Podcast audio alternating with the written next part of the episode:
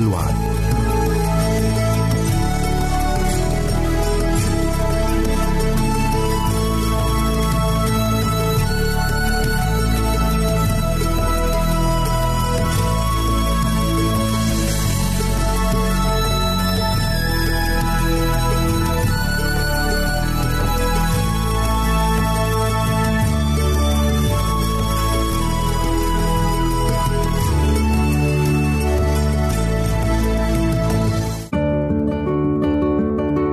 أعزائي المستمعين والمجتمعات، راديو صوت الوعد يتشرف باستقبال رسائلكم ومكالمتكم على الرقم التالي 00961 76 88 88419. نشكركم ونتمنى التواصل معكم، والسلام علينا وعليكم.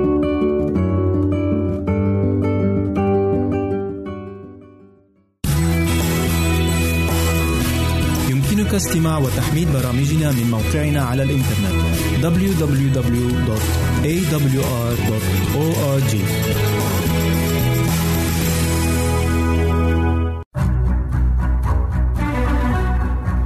أعزائي المستمعين والمستمعات، تتشرف راديو صوت الوعد باستقبال أي مقترحات أو استفسارات عبر البريد الإلكتروني التالي radio@al-waad.tv،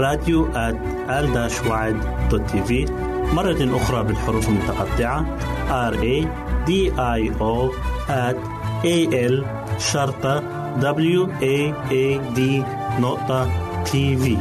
والسلام علينا وعليكم.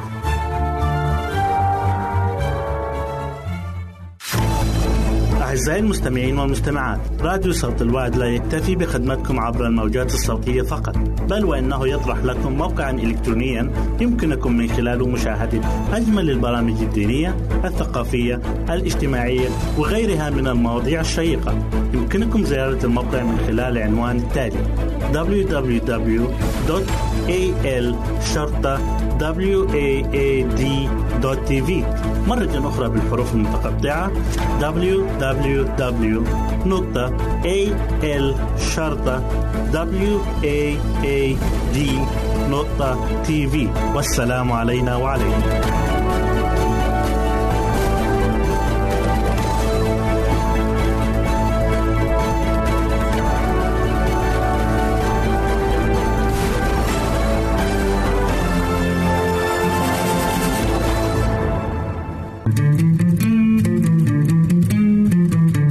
أنتم تستمعون إلى إذاعة صوت الوعد.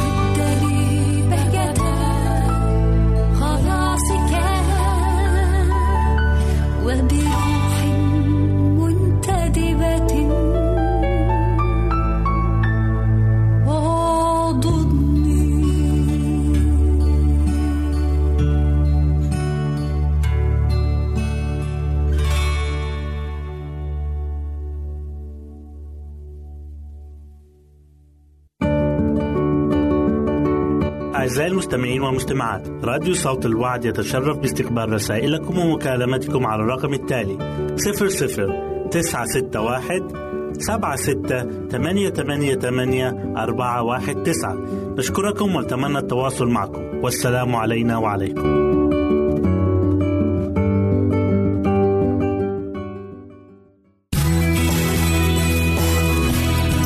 استماع وتحميل برامجنا من موقعنا على الإنترنت www.awr.org.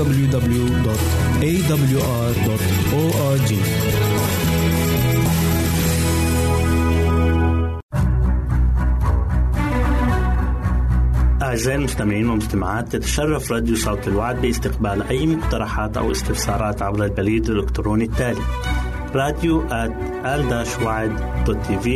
مرة أخرى بالحروف المتقطعة radio@al-waad.tv.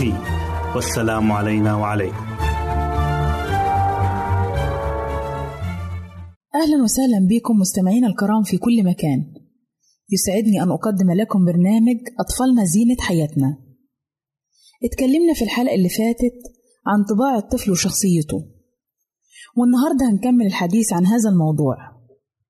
وأول نقطة هنتكلم فيها الضعف يصبح قوة. الطفل اللي بيبدأ حياته بالنكد والزعل وياخد له زاوية في البيت، بيلاقي في بداية حياته إن نتيجة ده كله الوحدة والانعزال، وإن أفراد الأسرة الباقيين عايشين مبسوطين وفرحانين من غيره. بيبدأ يتغير مع الوقت وبيتغلب على كل طباعه السيئة لدرجة إنه ممكن ينساها. وفيه طفل بيكون خجول لو لقي اللي يشجعه ويدربه إن يساعد في بعض الأعمال الإيجابية في بداية حياته، يساعد الأب أو الأم في بعض الأمور البسيطة، يرتب ملابسه، يلبس نفسه، أو يناول الأب بعض الأشياء. بكده هيشعر إنه فعلا عمل حاجة مفيدة، فتتقوى فيه روح المبادرة والإقدام، ويشعر إنه بإمكانه يعمل حاجة، وتزول منه روح الهزيمة والضعف اللي لو استمرت معاه هيشعر دايما بالنقص.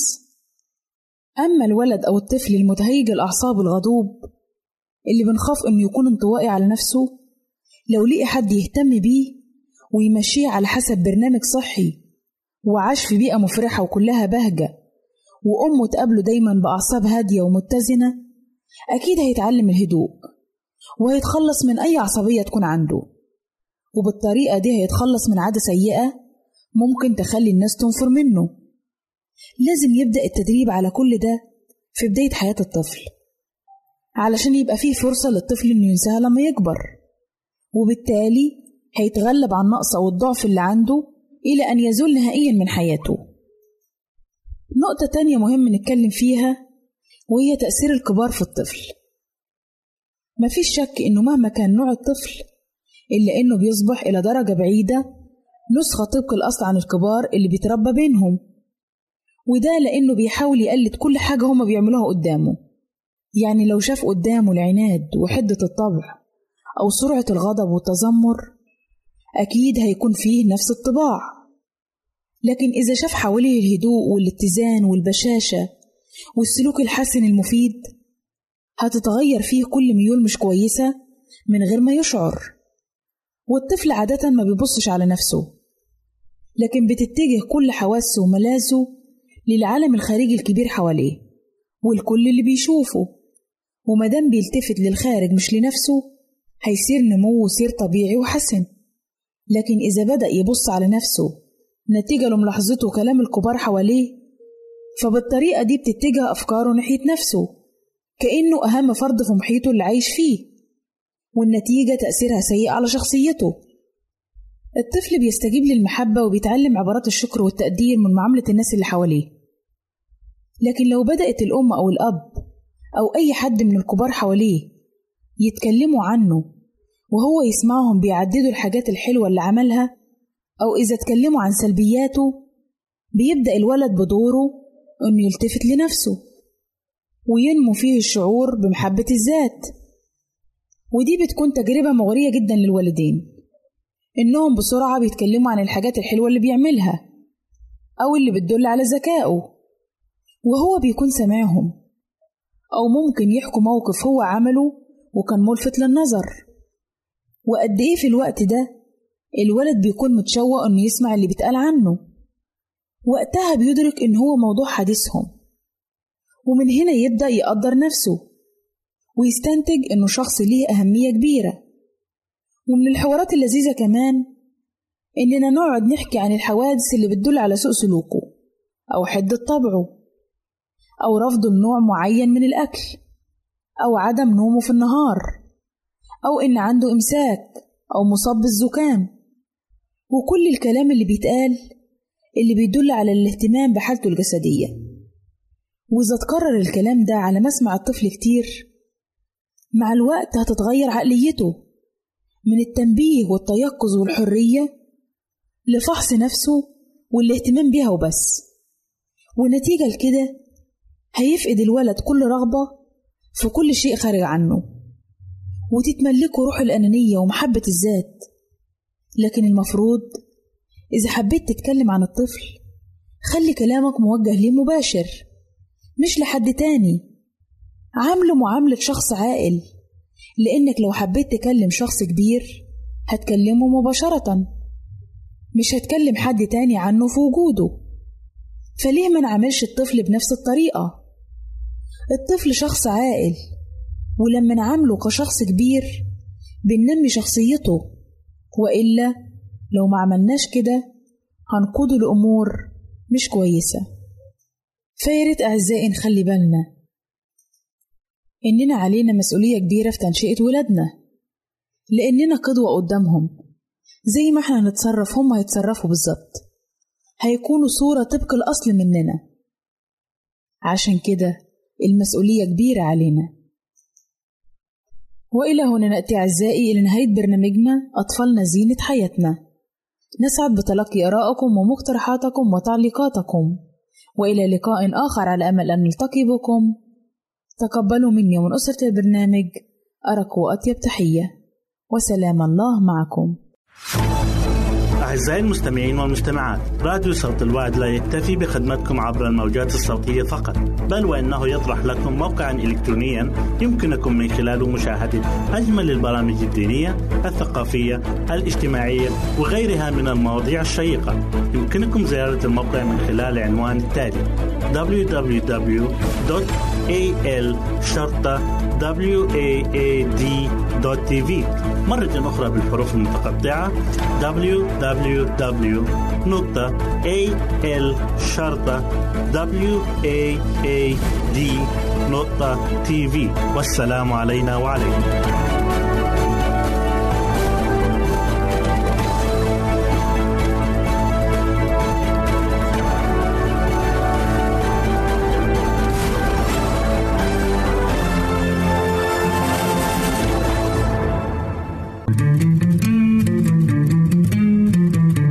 أنتم تستمعون إلى إذاعة صوت الوعد.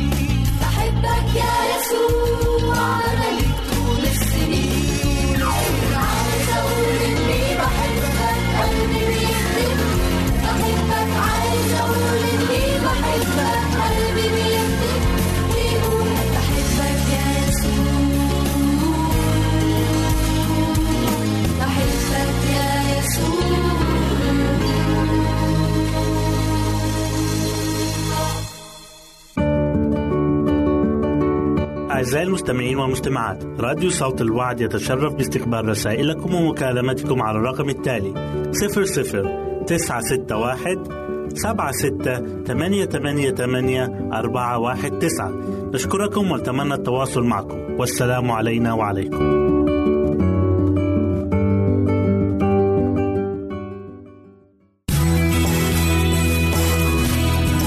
استماع وتحميل برامجنا من موقعنا على الإنترنت www.awr.org.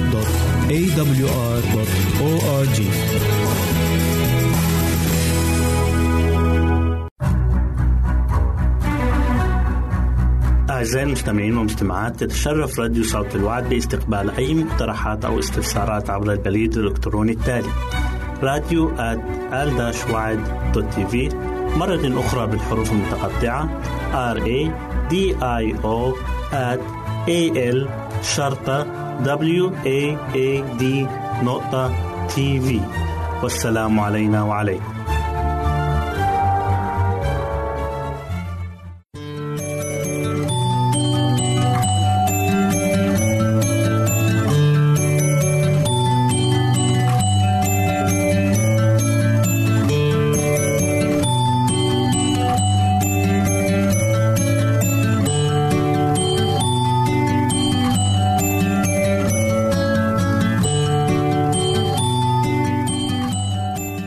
حبايب الحلوين، أهلا بيكم في برنامج قصص وحكايات لأحلى صبيان وبنات.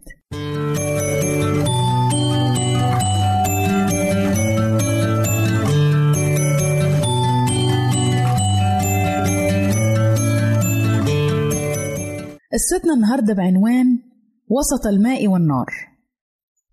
كان وفيق واخته وفاء في خصام مستمر مع بعض، وفي أحد الأيام قالت لهم مامتهم إن كنتم مش هتبطلوا اللي بتعملوه ده وتوقفوا الخصام بتاعكم أنا هخليكم تناموا بدري. أنا مش عارفة أنتوا ليه بتعملوا مع بعض كده، معقولة في أخ وأخته يعملوا في بعض كده؟ راحت ردت وفاء، يا ماما هو خبطني على وشي الأول عشان كده أنا خبطته. راح رد وفيق وقال لها، وهي يا ماما ضربت القطر بتاعي برجلها وراحت وقعته وبهدلته وندت لها عقابها. راحت ردت الأم، أنا بقول لكم إن ما بطلتوش الكلام اللي بتعملوه مع بعض ده مش هيحصل لكم كويس. راح قال وفيق، هي اللي غلطانة. ووفاء ترد عليه وتقول له، لا أنت اللي غلطان مش أنا اللي غلطانة. ومحدش عارف إيه اللي غير سلوكهم وطريقتهم مع بعض كده، لأنهم كانوا صديقين حلوين مع بعض وهم كمان إخوات وكانوا دايما بيلعبوا مع بعض، بس مش عارفين إيه الحكاية. من وقت ما بدأوا يروحوا المدرسة وكل واحد اتغير من ناحية التاني، يعني كان وفيق يجيب أصحابه ويلعبوا معاه في البيت ويقضي معاهم أحلى الأوقات، وكمان وفاء كانت بتعمل كده، كانت بتجيب صحباتها معاها البيت ويقعدوا يقضوا وقت حلو مع بعضيهم. لكن لما يجتمع الأخ والأخت مع بعض وحديهم يبدأ الخصام والجدل، وكانوا ما بيتفقوش مع بعض أبدا، يعني لو واحد فيهم قال حاجة التاني يقول عكسه. وفي يوم من الأيام راحت الأم قالت لهم، أنا رايحة السوق بس أتمنى أنكم ما تتخانقوش مع بعض. ويدوب الأم طلعت من البيت وبدأ وفيق وأخته يتجادلوا مع بعض وبدأ يتخاصموا مع بعض تاني. هو يقول لها، إياكي تلمسي القطر بتاعي، وهي تقول له، هلمسه أما شوفك هتعمل لي إيه، أنا مش خايفة منك. وهو يقول لها، وإنت إياكي تتجرأي وتلمسيه. وكان في الوقت ده وفي قاعد بيرتب في القطر بتاعه وبيرتب في القضبان والعربات بتاعته بيركبها ورا بعضيها، والقطر عمال يجري من بين الكراسي ومن حوالين السفرة وشكله جميل جدا. وفجأة حصلت حاجة غير متوقعة، احنا مش عارفين اذا كانت وفاء تقصد تعمل كده ولا لا. ووفاء بتعدي من فوق القضبان، راح كعب رجلها خبط في مدخنة القطر، راح قلب القطر كله، وقعد يصرخ اخوه وفيق، انت بنت غبيه انت ما بتفهميش. وقام على حيله طلع يجري ورا وفاء، ووفاء طلع تجري قدامه، لكن وفاء كانت اسرع عشان هي صغيره واخف منه. وكان وفيق بيزيد غضبه كل ما حس نفسه ان هو مش قادر يحصلها. وفجأة صرخت وفاء، بص يا وفيق النار بتشتعل. لأن وفيق في حالة غضبه نسي القطر، ولهيب الكحول المحترق اللي كان بيمشي القطر اترشح في كل الغرفة، ولما القطر اتقلب بدأ اللهيب يرتفع ومسك في بعض الجرايد اللي كانت مرمية على الأرض والكراسي وأطراف الستاير، وقال لها، حط الدواسة على النار، هاتي أي حاجة وطفي بيها النار. وبدأ يحول في مية عشان يطفي بيها النار، واللهيب اللي عمال يمسك في ستاير ويمسك في كراسي وفي كل حاجة. وبصوا لقيوا راجل من جيرانهم على ما شاف النار جه جري بسرعة وبدأ يطفي معاهم النار، لكن النار كانت مش راضية تطفي، وكمان وصلت لستاير البيت. وبعد ما طفوا النار وهديت الحالة، راحت صرخت وفاء وقالت، أنا رجلي مقلماني جدا. راح بص عليها الجار وقال لها، يا بنتي ده النار حصلتك، النار حرقت جلدك، روحي وفيق بسرعة هات الدكتور. وفي دقايق قليلة كان الدكتور جه البيت، ولما وقعت عين الدكتور على وفاء راح طلب الإسعاف حالا بالتليفون، وأخدوا وفاء وراحوا بيها المستشفى. وبعد نص ساعة من الحادث رجعت الأم البيت وشافت المشهد المحزن، شافت البقعة السوداء الكبيرة في غرفة السفرة، ووفيق قعد يبكي بمرارة ومش قادر يهدى. ولما سمعت الأم القصة واللي حصل كان هيغمى عليها من اللي سمعته. راح قال وفيق لمامته، يا ماما وفاء بنت شجاعة جدا، مفيش بنت زيها، لأنها حاولت بكل قوتها أنها تطفي النار معايا. ولما وفاء اتحجزت في المستشفى كان وفيق كل يوم بيروح يزورها في المستشفى. وحس وفيق في الوقت ده إن أخته وحشته قوي لأنها غايبة عن البيت، ومن وقتها اتغيرت خالص العلاقة بتاعت وفيق مع أخته، ومع إنهم ما تكلموش مع بعض عن اللي حصل لكن حط في قرارة نفسه إنه ما يزعلهاش مرة تانية، ومن وقتها أصبحوا محبين وكويسين مع بعض، كل واحد مع التاني. ومن القصة دي يا أولاد نتعلم درس مهم جدا في حياتنا، إننا ما نبقاش قاسيين مع أخواتنا، نعملهم كويس ونعيش مبسوطين وفرحانين مع بعض بدل ما نجلب لبعضنا الأذى ونعمل خسائر في البيت. وبكده حبايبي نكون وصلنا لنهاية قصتنا، واستنونا في قصة جديدة من برنامج قصص وحكايات لأحلى صبيان وبنات. ربنا معاكم.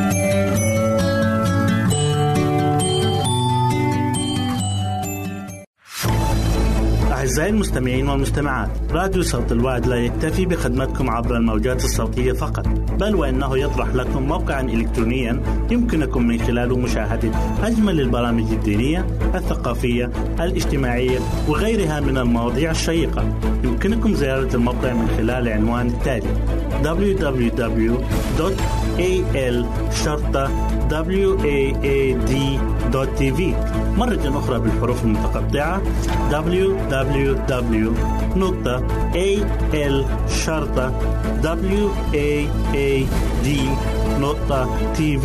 والسلام علينا وعليكم.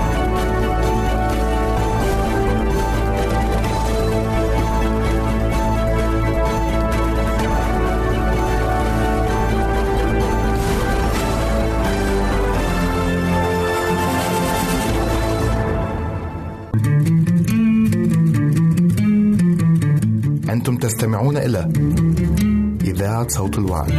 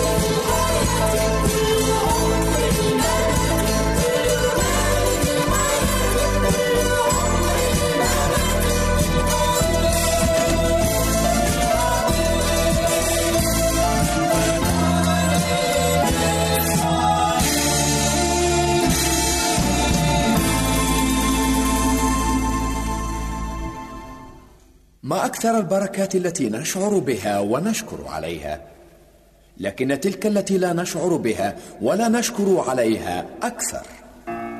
ما أكثر المشكلات التي أخرجنا منها وشكرنا عليها، لكن تلك التي أبعدها عنا ولم نشعر بها ولم نشكر عليها أكثر وأكبر.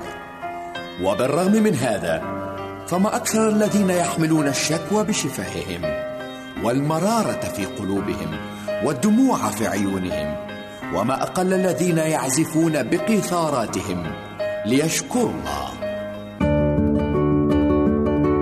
أعزائي المستمعين والمستمعات، راديو صوت الوعد يتشرف باستقبال رسائلكم ومكالمتكم على الرقم التالي 00961 76 88 8 419. نشكركم ونتمنى التواصل معكم، والسلام علينا وعليكم.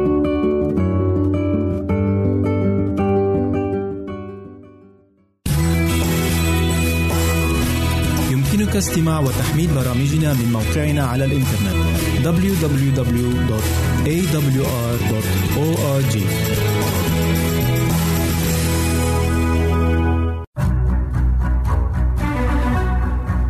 أعزائي المستمعين والمستمعات، تتشرف راديو صوت الوعد باستقبال أي مقترحات أو استفسارات عبر البريد الإلكتروني التالي radio@al-waad.tv، مرة أخرى بالحروف المتقطعة radio@al-waad.tv. والسلام علينا وعليكم.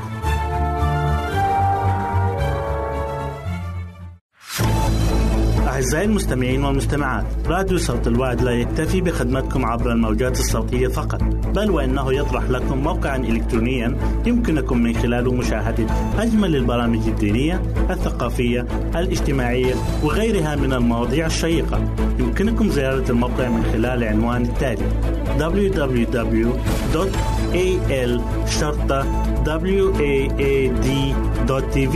مرة أخرى بالحروف المتقطعة www.al-waad.tv. والسلام علينا وعليكم.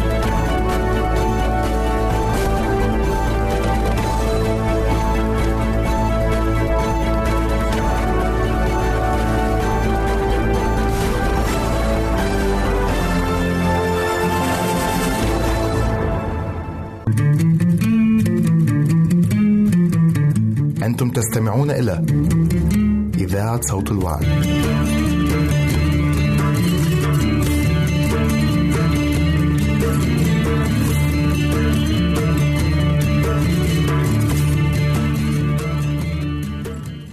مستمعينا الكرام، بيتي جنتي برنامج يومي لكل العائلات، تسلط فيه الدكتورة منى الضوء على بعض الأمور العائلية، ويسرنا أن تقدم لنا اليوم محاضرتها 15 بعنوان التعاون الجماعي. العديد من العائلات اليوم تتفكك وتتحطم أواصر الروابط بين أفرادها، والسبب في ذلك على ما أعتقد يرجع إلى افتقار هذه العائلات إلى روح التعاون فيما بين أفرادها. ندرك جيدا أهمية التعاون المتبادل بين أفراد فريق كرة القدم مثلا أو كرة السلة وغيرهما من النشاطات الرياضية، وتقترح الدكتورة منى بوجوب ممارسة نفس هذه الروح التعاونية بين أفراد الأسرة، لأن ذلك يعمل على إرساء دعائم الاستقرار والانسجام بين أعضائها. ونترك المجال للدكتورة منى الآن لتوضح لنا مغزى اقتراحها هذا.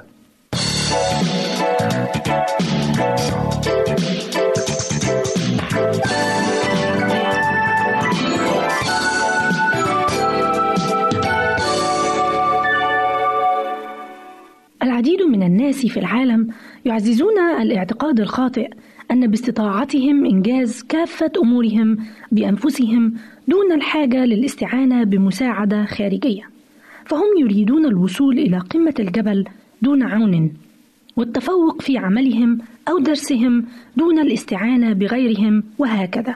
فمتى عزز الإنسان مثل هذا الشعور في حياته، لا تبقى بعد حاجة لتأسيس عائلة، فأفراد العائلة لا ينجحون ويتقدمون إلا متى جعلوا التعاون هدفهم ووسيلتهم في إنجاز الأمور.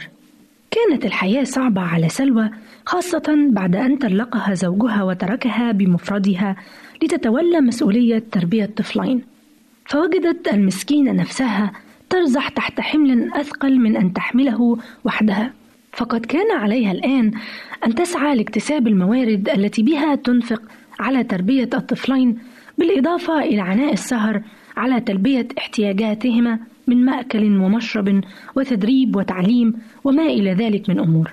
لم يتفهم أحد العبء الثقيل الذي وضع على عاتق سلوى، ولا حتى طفلها اللذان لم يكترثا للأمور، بل وقد وجها اللوم إلى والدتهما على الطلاق الذي حدث. وقال لها أحدهما: لو أنك كنت زوجة جيدة لما طلقك والدي ورحل بعيدا. فما الذي حدث في هذا البيت؟ لابد وأن أفراده كانوا يفتقرون إلى روح التعاون. أما سلوى فإلى جانب عملها الذي شغل معظم ساعات نهارها، فقد سجلت اسمها في إحدى الكليات كي تواصل دراستها الجامعية التي كانت قد توقفت عنها بعد زواجها، وكان دافعها في استكمال دراستها له ما يبرره، فقد أرادت الحصول على شهادة عليا حتى عن طريق تخصصها يمكنها أن تحصل على وظيفة أفضل، وبالتالي يزداد مرتبها الذي تتقاضاه كل شهر، وهكذا تستطيع إعالة ولديها بطريقة أفضل. ولكنها لم تسأل طفليها أبدا في الأمر ولم تستشرهما، كما أنها لم تطلب منهما أبدا أن يتعاونا معها في مسؤوليات البيت. أرادت أن تعمل كل شيء بنفسها، فكانت النتيجة أن الطفلين لم يتدخلا في أمر من أمورها، فزاد العبء الذي تنوء به، وزاد معه شعورها باليأس والإحباط. كانت سلوى تهوى الرياضة وخاصة الركض، فكانت تركض مسافة 7 أميال في كل يوم، سواء كان الطقس ممطرا أم مشمسا. وفي عطلة نهاية الأسبوع كانت تشترك في سباق الركض في النوادي. ولكن ماذا عن ولديها؟ فهما لم يحبا الركض، فما كان منهما إلا أن لزما البيت معظم الوقت، وهكذا انهمكت سلوى في عملها خارج البيت، ثم العناية بالحديقة والانهماك في رياضتها المحببة، ولم تترك لولديها سوى القليل من الوقت تقضيه معهما على مضض. وماذا كانت النتيجة؟ طبعا بدأ أفراد هذه العائلة الصغيرة يتفرقون عن بعضهما البعض، فكل واحد كان يبحث عن شيء له معنى يقوم به بمعزل عن باقي الأفراد. وكان أحد الولدين يخرج للبحث عن أصدقاء يلعب معهم، بينما الآخر يذهب إلى الأسواق العامة يتسلى برؤية البائعين أو يسهر في بيوت أصدقاء السوق. ماذا سيحدث لأفراد عائلة سلوى في النهاية؟ لا أعلم بعد، فالفصل الأخير في حياتهم لم يكتب بعد.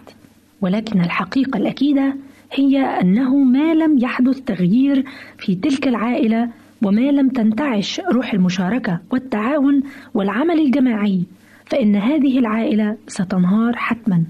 ليس من السهل أن تحيا سلوى بدون زوجها في مثل هذه الظروف، ولكن مع ذلك لا يوجد أي مبرر لها أن تتخذ من مسؤولياتها الكثيرة حجة لتدمر بها أولادها أيضا. فإذا كانت الظروف قد حتمت عليك أن تحيا مع أطفالك دون رفقة الشريك الآخر، فلا تجعل هذه الظروف ذاتها تدمر باقي أفراد أسرتك بعدم إحياء روح التعاون الاجتماعي بين أفرادها. ابدأ الآن في إحياء هذه الروح، واشترك مع أولادك في إنجاز الأمور.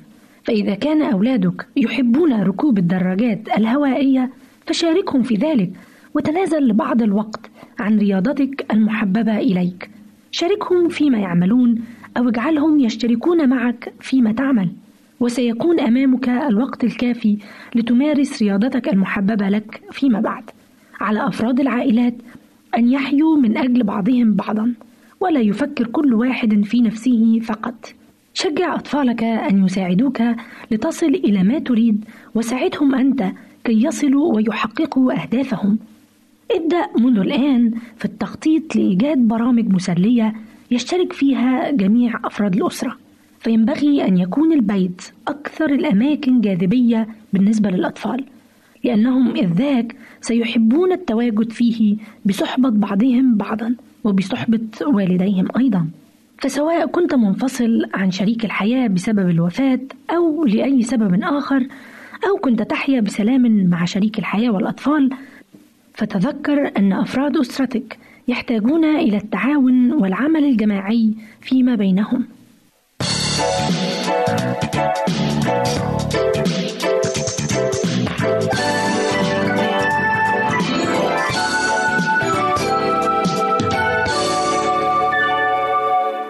التعاون الجماعي مستمع الكريم هو ما يوطد بالفعل أواصر الألفة والوحدة بين أفراد الأسرة الواحدة. أفلا تجرب هذه الطريقة لترى مقدار السعادة والسلام والطمأنينة التي تعم أسرتك؟ وحتى لقاء جديد من برنامج بيتي جنتي، لكم منا أجمل أمان الخير والسعادة. أعزائي المستمعين والمستمعات، راديو صوت الوعد لا يكتفي بخدمتكم عبر الموجات الصوتية فقط، بل وإنه يطرح لكم موقعا إلكترونيا يمكنكم من خلاله مشاهدة أجمل البرامج الدينية، الثقافية، الاجتماعية وغيرها من المواضيع الشيقة. يمكنكم زيارة الموقع من خلال العنوان التالي: www.al-waad.tv. مرة أخرى بالحروف المتقطعة: www.al-waad.tv. والسلام علينا وعليكم.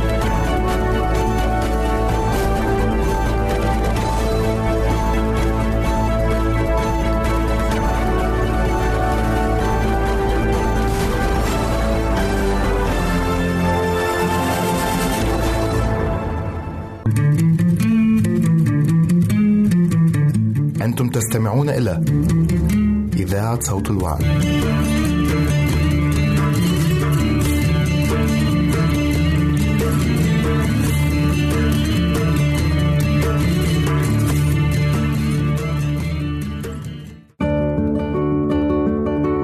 أعزائي المستمعين والمستمعات، راديو صوت الوعد يتشرف باستقبال رسائلكم ومكالمتكم على الرقم التالي: 00961 76888419.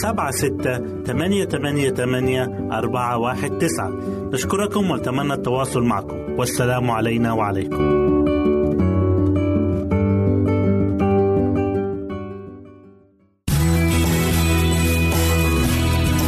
استماع وتحميل برامجنا من موقعنا على الإنترنت www.awr.org.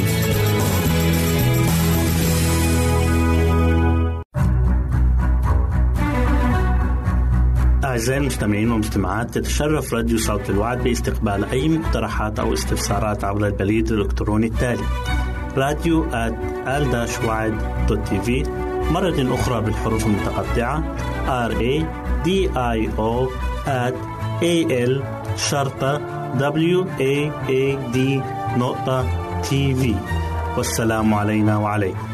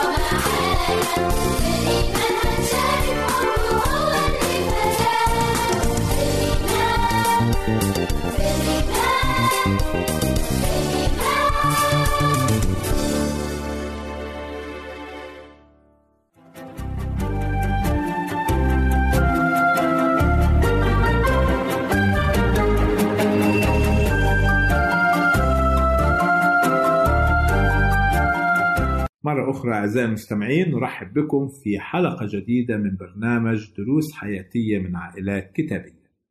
كنا قد تكلمنا سابقا كيف أن الله أعطى إنذارات لأهل سدوم وعمورة من خلال حياة لوط وحياة إبراهيم، ولكن قد يتبادر إلى ذهننا سؤالها: إذا كانت حياة لوط بارة وكان يتعذب ويتألم بسبب شرور أهل سدوم كما يذكر الكتاب المقدس، فلماذا لم يترك سدوم ويعيش في مكان آخر بعيدا عن هذه الشرور التي كانت تحيط به وببيته من كل جهة؟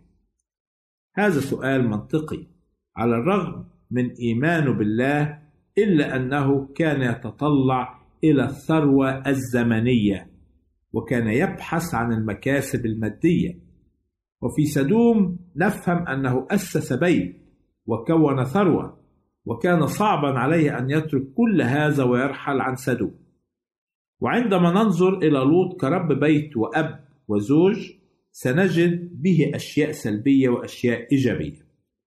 الأشياء السلبية أنه على الرغم من أنه تعبد للإله الحقيقي مع عمه إبراهيم إلا أنه اختار سدوم من أجل وفرة أرباحها وأموالها. النقطة الأخرى السلبية أنه سمح لبناته بالزواج من رجال سدوم الأشرار، وبالتالي صارتا جزءا من مجتمع وثني فاسد. من الجائز أراد لوط لبناته النجاح الزمني، أرادهما أن يتمتعا بثروة زمنية، ولكن هذه الثروة للأسف كانت على حساب خلاصهم الأبدي، ولذا كانت الخسارة كبيرة. كثيرين يقعون في هذا الخطأ الكبير في بيوتنا وعائلاتنا، فنهتم بالنجاح الزمني لأولادنا ونهمل إعدادهم روحيا وأن يكونوا في صلة قوية مع الله، وبالتالي يخسروا أبديتهم.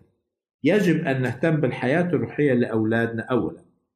كذلك نجد أن لوط كزوج كان له أثر سلبي على زوجته، فلقد تأثرت زوجته بتطلعات زوجها للنجاح الزمني. لذلك عندما أخرجهم الملكان وطلب منهم أن يهربا ولا ينظران إلى الوراء، كان تفكير زوجة لوط في البيت والثروة والممتلكات التي خلفاها وراءهم وتركاها تدمر في سدوم. ولشدة تعلقها بالأشياء المادية التفتت إلى الوراء، فيقول الكتاب المقدس: فصارت عمود ملح. أيضا نجد بسبب تردد لوط وضعف إيمانه كان تأثيره ضعيفا جدا على أصهاره، فعندما أنذرهم بهلاك المدينة يقول الكتاب أنه كان كمازح في أعينهم. إذا لم نكن متيقنين مؤمنين بالرسالة التي ننادي بها فلن يكون لنا تأثير على الآخرين. نجد أيضا تأثير النشأة في بيئة فاسدة أثر على أخلاق ابنتي لوط، فانتقل هذا الفساد نتيجة المعاشرات الرديئة إلى المكان الذي هرب فيه لوط وابنتيه، ونتيجة لمؤثرات سدوم الشريرة لم تفرق ابنتاه بين إطاعة الله واتباع نمط سدوم.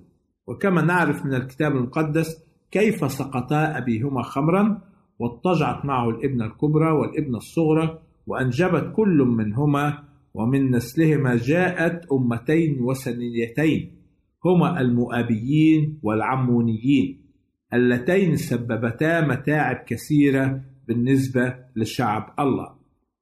يقول الكتاب المقدس عن الإنسان المهتم بجمع الثروات هناك عدة آيات، سوف نقرأ آية واحدة في تيموثاوس الأولى الأصحاح 6 والعدد 9.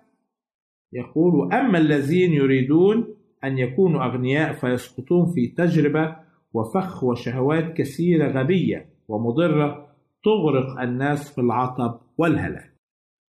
أيضا نريد أن نسأل سؤال آخر: هل كان هناك أشياء سلبية فقط في حياة لوط أم أن هناك أشياء إيجابية أيضا؟ وما هو السبب الحقيقي وراء إنقاذ لوط من الهلاك؟ كان هناك أشياء إيجابية في حياة لوط. تعلم من عمه إبراهيم الكرم وحسن الضيافة، وهذا جعله يستضيف من الملائكة وهو لا يعلم. لو لم يكن لوط قد استضافهم من الجائز كان سيترك ليهلك مع أهل سدوم.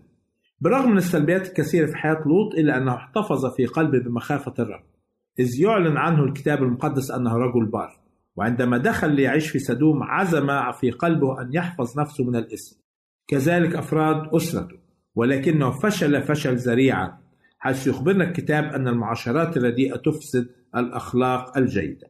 السبب الحقيقي وراء إنقاذ لوط يخبرنا عنه تكوين 19.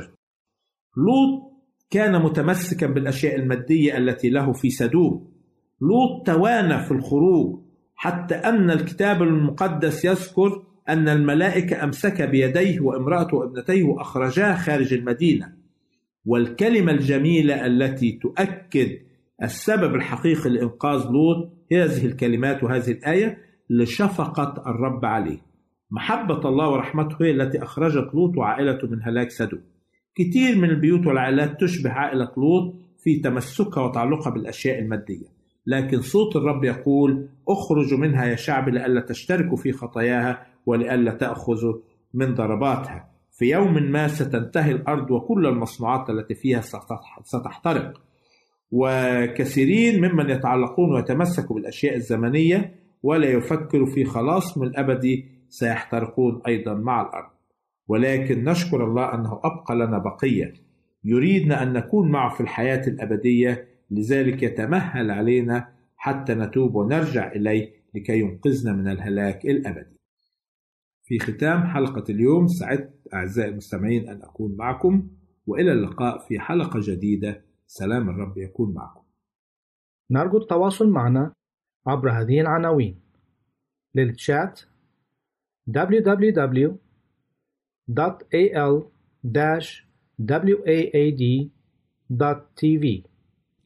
وللرسائل radio@al-waad.tv، والاتصال عبر الواتساب 961-76-888-419 961-76-888-419.